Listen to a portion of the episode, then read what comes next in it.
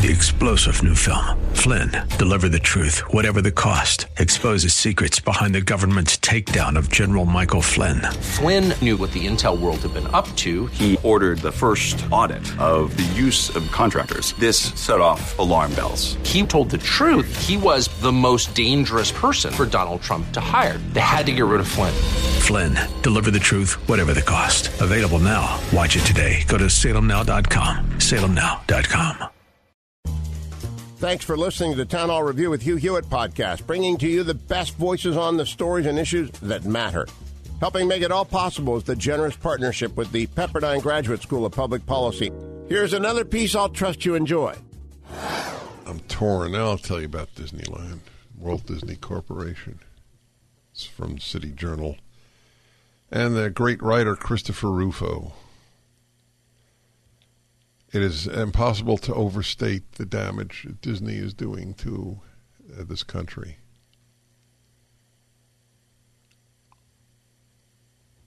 I, I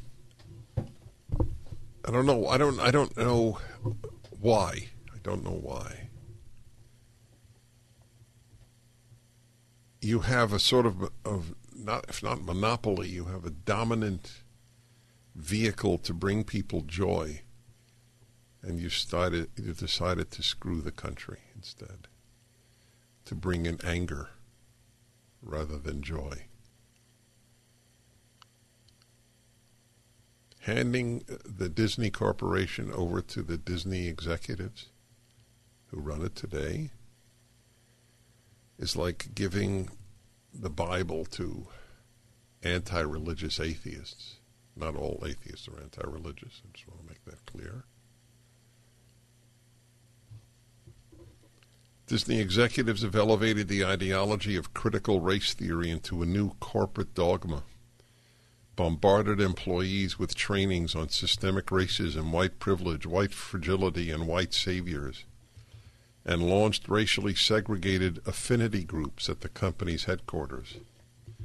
I have obtained a trove of whistleblower documents related to Disney's quote diversity and inclusion program called Reimagine Tomorrow, which paints a disturbing picture of the company's embrace of racial politics. The core of Disney's racial program is a series of training modules on anti racism. In one called Allyship for Race Consciousness, the company tells employees that they must, quote, take ownership of educating themselves about structural anti black racism, and they should not rely on their black colleagues to educate them because it is, quote, emotionally taxing. Do you, do you hear this this this mumbo jumbo? By the way, every black with dignity should loathe Disney. You are not real to these people. The left does not see black human beings as real. You you are simply useful pawns in their destruction of the country. Blacks are to the left what workers were to the communists. You used humans and many let themselves be used because they fell for it. It's emotionally taxing for a black colleague to educate. You can't ask a black colleague how. Please tell me in in what way you are systemically abused or, or discriminated against. I want to understand better because it's emotionally taxing. The United States, the document claims, has, quote, a long history of systemic racism and transphobia. Really? The country has a long history of transphobia. The fact that 99.99999% of Americans would not have understood the term five years ago is not relevant and white employees in particular must, quote, work through their feelings of guilt, shame, and defensiveness. Hmm, I guess, what would I do if I were at Disney? I have neither guilt, shame, nor defensiveness in this matter. To understand what is beneath them and what needs to be healed, all of this is meaningless. This is, this is Maoist talk. That's all it is. It's the same as the Cultural Revolution in China in 1956.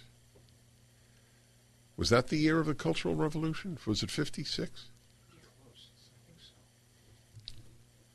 Disney recommends that employees atone by challenging colorblind ideologies. You hear that? That's their words. Challenge colorblind ideologies. I told you there's nothing in common between liberalism and leftism. But liberals are cowards and they are f- afraid of the left. And they've been brainwashed to think that we conservatives are their enemies.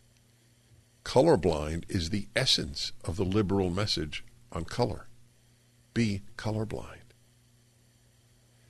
So they, they uh, we have to atone by challenging colorblind ideologies and rhetoric such as all lives matter and I don't see color. Really? I don't see color? That's considered racist. This is unlike me. I used to brag that I ate Ben and Jerry's ice cream because I only cared about the product, not the views. But when Disney becomes so destructive of society, there is literally only one answer boycott them. Do not do not use their product, do not watch their movies, and especially do not visit Disney World and Disneyland, which is very painful because you want to take your kids there. So there, so there are other amusement parks. What can I tell you? A childhood can be spent without having gone to Disneyland or Disney World. Disney stinks. It is hurting this country. Disney is a threat to, to this civilization. They are espousing evil. Do you understand how immoral what they say is? It's immoral. That you should not be colorblind is their position. That is immoral. Let us call it what it is. In another module, this is a, uh, from Inside Disney Documents, called What Can I Do About Racism? Disney tells employees that they should reject equality. That's immoral. Get it? Another immoral doctrine. And focus on equal treatment and access to opportunities. Well, that's fine. That, that is equality. I don't know what the.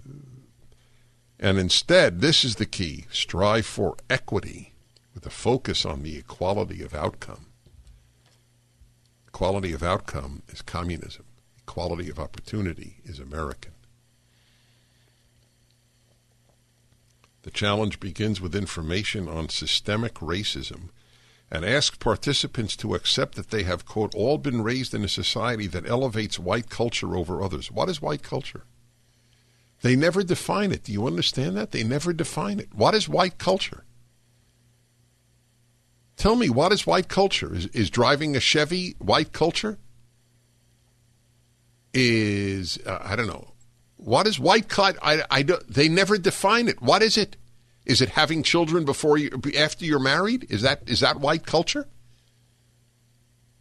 Apparently, it is because the, uh, the that doctrine is considered racist now to tell people to have children after they marry. Ask what happened to what was the professor of law at the University of Pennsylvania?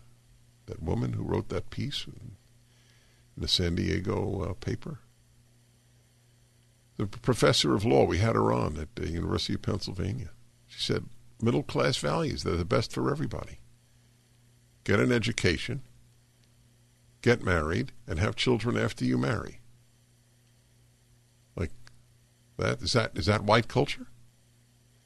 Maybe it is, because remember acting white? I remember this is decades ago. Newsweek had a front page uh, a cover article on acting white. Kids who did what I just said to you, studied hard, black kids who studied hard were called acting white. I guess, is that white culture? To study hard?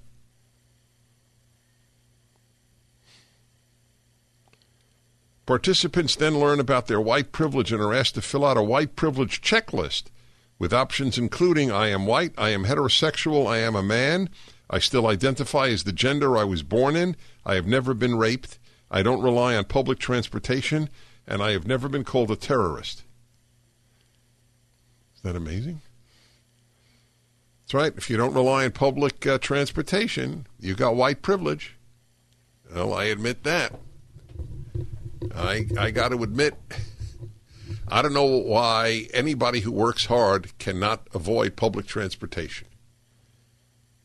Okay? By and large, if you really work hard and you get married and do all these things, you will be able to afford private transportation called a car. You can lease a car now for, for, for $100 a month, right? Aren't there cars leasable at that? Take a look. I know, no. Well, Sean's Bentley, uh, is he, what is it, a couple of thousand a month, uh, your car, Sean? Depends how much you put down. Well, Sean, Sean doesn't even ask. Zay doesn't think about cost. That came in my earphones. Uh, Next, participants learn about white fragility and are asked to complete an exercise called How to Tell If You Have White Fragility. The program interprets beliefs such as I am a good person, I can't be racist, and I was taught to treat everyone the same as evidence of the participants' internalized racism and white fragility. I was taught to treat everyone the same is now is now wrong, is now evil. This is Disney to hell with the Disney company. Get it? You want to save America? Start with boycotting Disney. This is a particularly vile company. They're competing with Coca Cola and with Delta. I mean, it's very, and, and United. I mean, it's a, it's a competition. The corporations are trying to outdo one another in crapping on America. In the same collection of resources, Disney also recommends that employees read a series of how to guides, including 75 things white people can do for racial justice. Oh, I got to get a copy of that. I love these numbers. And your kids are not too young to talk about race. That's right, of course. Indoctrinate them as early as possible into you're a piece of crap because you're white. The first article suggests that white employees should defund the police, participate in reparations, decolonize your bookshelf, and don't gentrify neighborhoods. Find and join a local white space and donate to anti white supremacy work such as your local Black Lives Matter chapter. Okay? If you think BLM is, is just basically an anti American hate group, which I do believe it is, and Disney now wants it, all of its employees to donate to that, when you go to Disneyland or Disney World, you are funding BLM at this time just so you'll know. The second article encourages parents to commit to raising race consciousness in children. That's what children need race consciousness. Ah, is that healthy? And argues that even babies discriminate against members of other race. Nothing like a bigoted baby. Thanks for listening to the Town Hall Review. Our program is coming today in partnership with the Pepperdine Graduate School of Public Policy. It's America's most unique graduate leadership programs offered on Pepperdine's breathtaking campus in Malibu, California. Learn more at publicpolicy.pepperdine.edu. If you're enjoying the podcast, please tell a friend to go to Town Hall Review and sign up as well today. This is Carol Platt Liebau for townhall.com. If there's anything the Democrats and the left want you to know these days, it's that they hate racism. In fact, they tell us the biggest problem facing America is wait for it, we are marked by white supremacy. That's what made their recent behavior so hypocritical and disheartening. Senator Tim Scott of South Carolina, an African American, was chosen to provide the Republican response to President Biden's joint address to Congress. In doing so, Senator Scott minced no words. He said that America was not a racist country, and he defended Georgia's voter integrity law. Predictably, the left went wild because a black man dared to stray from Democratic orthodoxy. The term Uncle Tim, an ugly play on the racist epithet Uncle Tom, trended on Twitter. Worse yet, a Democratic Party official in Texas called Scott an Oreo, referring to a black person perceived to display characteristics of a white person. This is where the race baiting bred by critical race theory leads us. Americans of both parties, or no party at all, deserve better. I'm Carol Platt Liebau. The Pepperdine School of Public Policy, America's unique graduate program for leaders. Learn more at publicpolicy.pepperdine.edu.